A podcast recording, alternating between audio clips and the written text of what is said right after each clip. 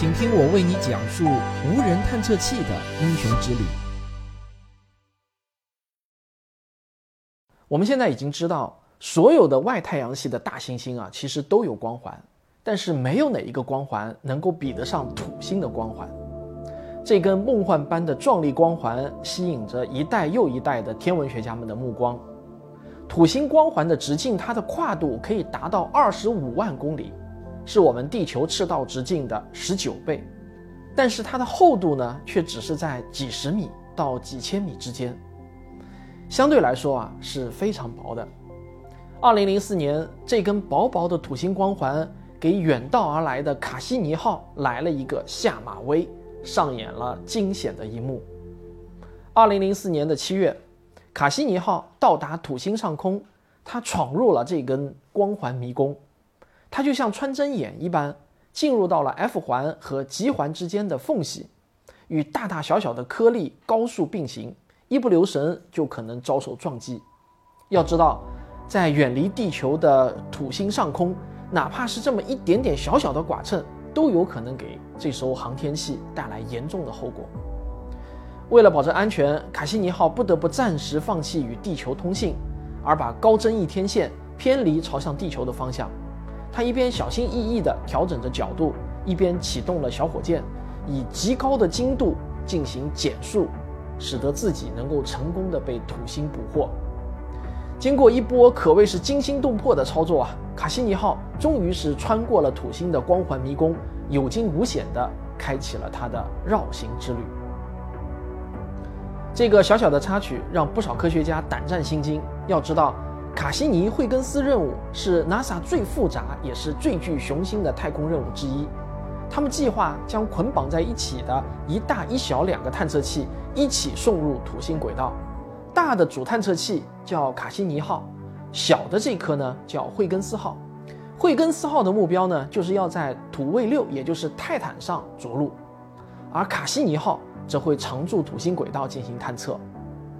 这个从一九八二年就开始启动的项目更是耗资惊人，由美国宇航局出资二十六亿美元，而欧空局呢出资五亿美元，意大利航空局也出资了一点六亿美元。这三家单位联手总共花费了大约三十二点六亿美元，才把这个项目完成。最终，卡西尼号也用自己的实力证明，所有的这些花费啊，它都是值得的，因为它带给人类的惊喜。远远超出了他最开始的想象。当你深入到我们今天这期节目的主角，也就是卡西尼号和惠更斯号的故事，也会不仅为之折服。一九九七年的十月，重约六吨的卡西尼号被发射前往十亿公里之外的土星。之所以我们把它叫做卡西尼号，这是为了纪念十九世纪意大利天文学家乔凡尼·多米尼克·卡西尼，正是他发现了土星的四颗卫星。土卫三、土卫四、土卫八和土卫五，他还发现了土星环中的环缝。虽说土星与地球最近的直线距离是十二亿公里，但是当卡西尼号到达土星时，它却整整走过了三十五亿公里，是最短直线距离的三倍。那为什么卡西尼号会多走了这么多的弯路呢？原来啊，虽然 NASA 发射卡西尼号时已经动用了当时最好的火箭。但是火箭的动力仍然不足以支撑卡西尼号克服太阳的引力，直接来到土星。卡西尼号任务的设计师必须借用引力弹弓效应的帮助，通过精心的计算规划出一条最省燃料的路线。大致说来呢，这条路线是这样的：首先，它要飞向金星，然后利用金星的引力弹弓效应给自己做第一次加速，绕太阳一圈后呢，它会再次遇到金星，用金星给自己做第二次加速。紧接着啊，他又刚好遇上了我们地球，卡西尼号会再次利用地球的引力弹弓效应，把自己甩向木星，而木星才是整个飞行计划中最关键的一环。它就像一个大胖子练球手，接过卡西尼号后就甩手把它扔向了土星。经过这样一番复杂的抛掷游戏啊，卡西尼号是终于抵达了土星上空。你可能以为啊，这时候它可以休息一下了，围着土星悠闲地绕几个圈子了。但事实上呢，远没有你想象的那么简单。路途中的几次抛掷，只是接下来一系列引力舞蹈的热身罢了。在核心任务期间，卡西尼号整整围绕土星运行了一百四十圈，其中的路线之复杂，真是让人眼花缭乱。这是为了能够从各个角度观测土星和它的卫星。卡西尼号七十次借助土卫六的引力帮助，一次次的改变了自身轨道的大小、周期、速度，还有它的倾斜角。那为什么要土卫六来帮忙呢？原因很简单，因为土卫六啊是土星最大的卫星，这个小胖子是引导卡西尼号运动的最有用的工具。总之，经过一系列复杂而且巧妙的轨道设计。NASA 的工程师就成功的使用了仅有四分之一的燃料，就将任务的持续时间延长了一倍。虽然不能着陆，只能飞掠，但是卡西尼号依然能够对土星以及它的卫星进行许多的科学探究。卡西尼轨道器携带了十二个科学仪器，惠更斯探测器也携带了六个，它们就像瑞士军刀一样，这些科学仪器合在一起呢是一个整体，分离出来呢又各有用处。大致啊，这些仪器可以分为三种类型。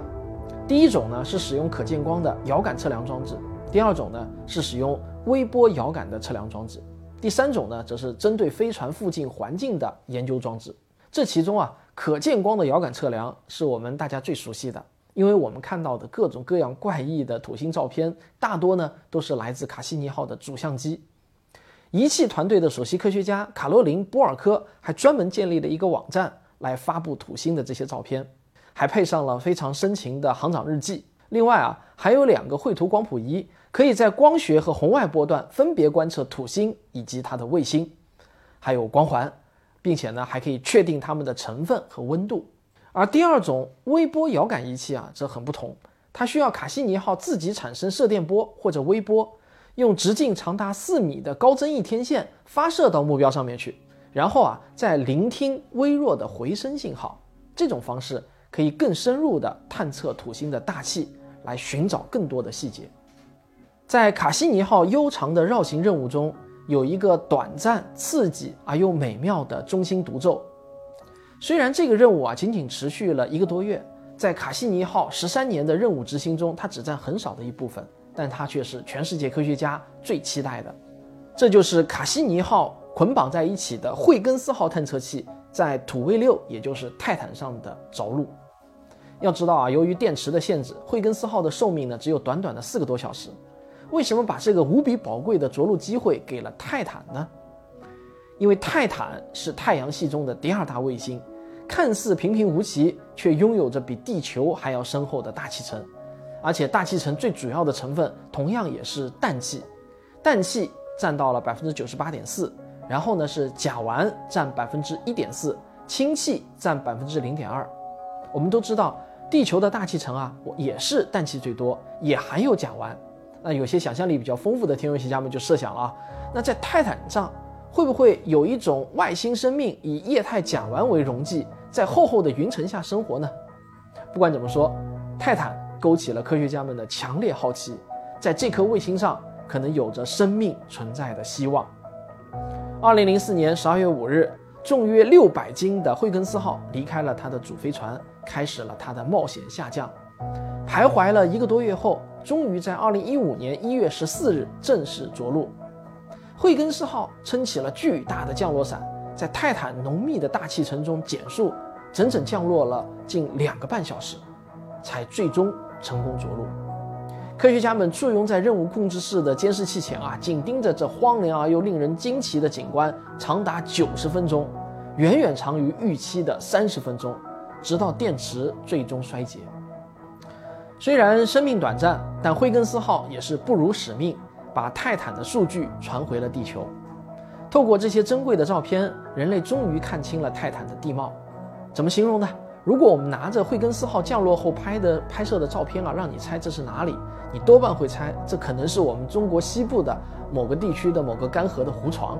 是的，惠更斯号看到的景象啊，就是一片平坦的戈壁滩，上面布满了大大小小的石块，这些石块很像是被水流冲刷形成的鹅卵石，它们是圆滚滚的。从后来公布的资料得知啊，这些石头其实呢是冰块。啊，不是干冰，而是真正的水冰形成的冰块。那泰坦上到底有没有外星生物呢？我只能说到目前为止，科学界还没有定论。但是呢，对泰坦抱有生命幻想的科学家那不是太多。截止到今天，我们对泰坦所知道的情况是，它的表面温度大约是零下一百七十九摄氏度，这是一个极端寒冷的世界。我们也没有观测到任何泰坦内部有热源的迹象。在这个世界中，你不可能找到液态水。迄今为止，人类尚没有发现任何可以脱离液态水还能保持活动状态的生命形式。在来到土星之前，人们对泰坦上可能存在生命就抱有极高的希望。但惠更斯号却告诉我们，希望有多大，失望也就有多大。然而，这种失望的情绪并没有持续多久。很快呢，卡西尼号就得到了一个重大的发现，这就像是啊意外的获得了一项巨奖，让所有人呢都一扫阴霾，为之一振。而这个发现也会成为卡西尼号土星之行的最大收获，没有之一。在卡西尼号抵达土星之前。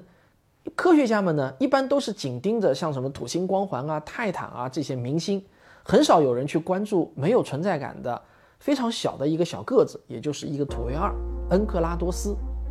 恩克拉多斯的大小啊，只有泰坦的十分之一。在一九七零年代，它在旅行者号的眼中，它就像是一个被冻成冰的桌球，几乎呢可以百分之一百的反射太阳光。除此之外，这个满是环形山的小卫星，实在没有什么太多的亮眼之处了。而直到三十多年之后，人们才发现啊，是当年眼拙了。二零零五年二月十七日，已经抛出了惠更斯号着陆器的卡西尼号，那是轻装上阵，飞到了距离恩克拉多斯一千二百六十四公里的位置。他对着恩克拉多斯拍摄了一张照片，在照片中，人们能够清晰地看到恩克拉多斯表面。喷出了羽毛状的喷流，这说明啊，它存在着火山活动。这也是太阳系中第四颗被证实今天依然存在火山活动的星球。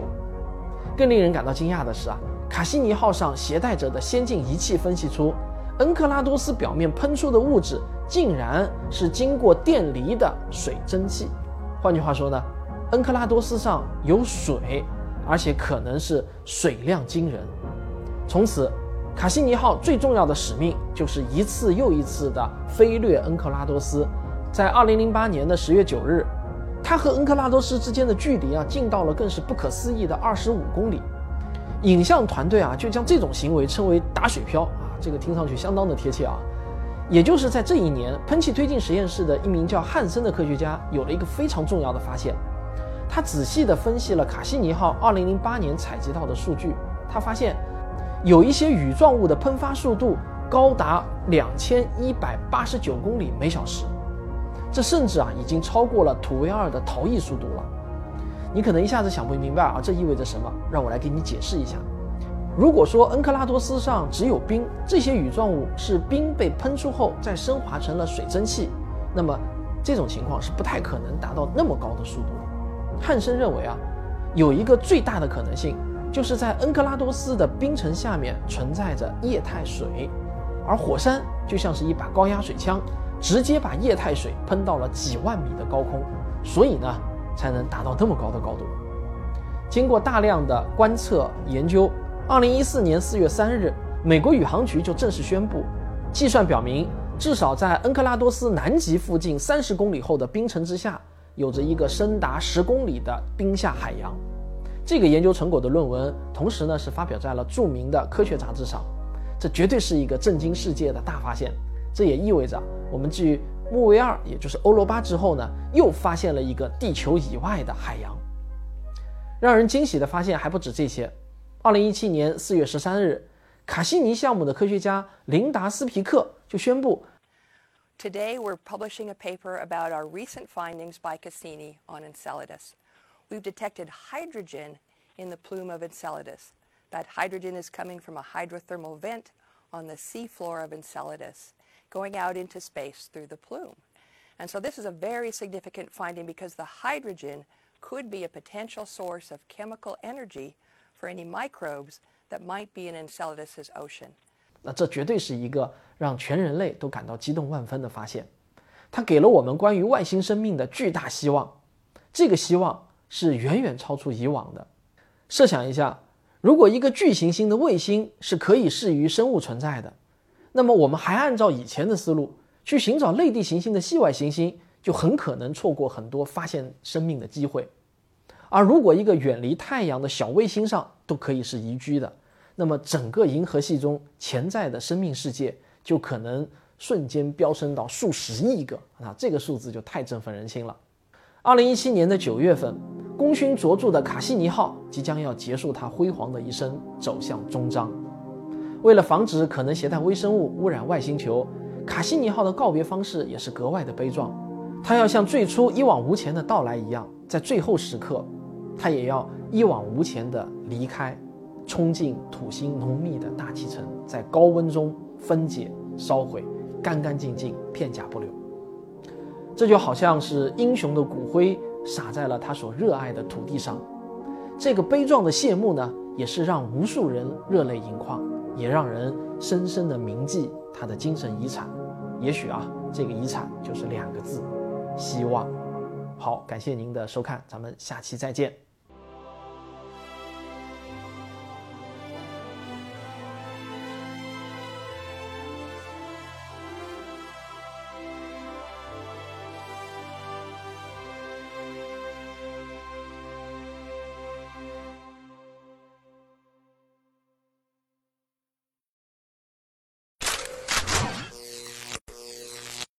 You